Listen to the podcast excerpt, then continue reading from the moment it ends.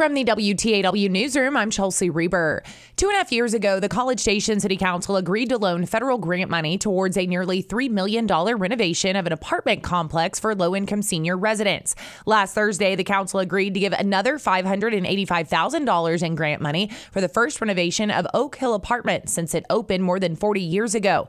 Community Services Director Debbie Eller told the council that it took from April 2021 until last month to get the green light, first from the federal Department of Housing and Urban Development, then from the Texas Attorney General's office. Texas is one of the only states in the nation that requires for a Section 108 loan that it receive Texas AG's office approval as well. Eller says the project not only includes the 50 units, but the clubhouse and other common areas in the parking lot.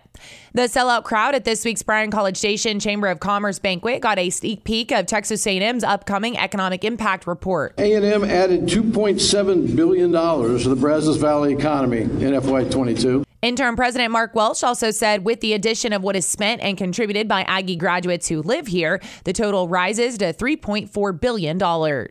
Blinn College trustees learned the site continues to be cleared for the construction of the new Bryan Campus Administration and Student Services Building. Earthwork is well underway, and the pier drilling is scheduled to begin on November the 20th. Chancellor Mary Hensley told trustees yesterday about one complication involving moving overhead communication lines, which would come into conflict with the contractor's pier rigging reel.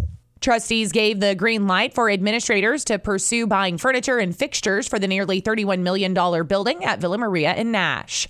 If you're interested in watching people manually count ballots from last week's election, that's being done at the Brazos County Elections Office. Any concerned citizen or anyone who wants to view that, it is being live streamed.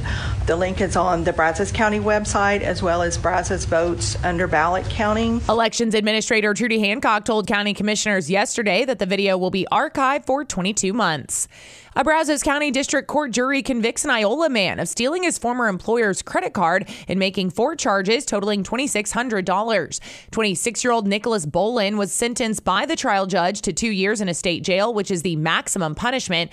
Bolin was also fined a total of $20,000 for the illegal charges that were made in June of last year. For more news, go online to WTAW.com.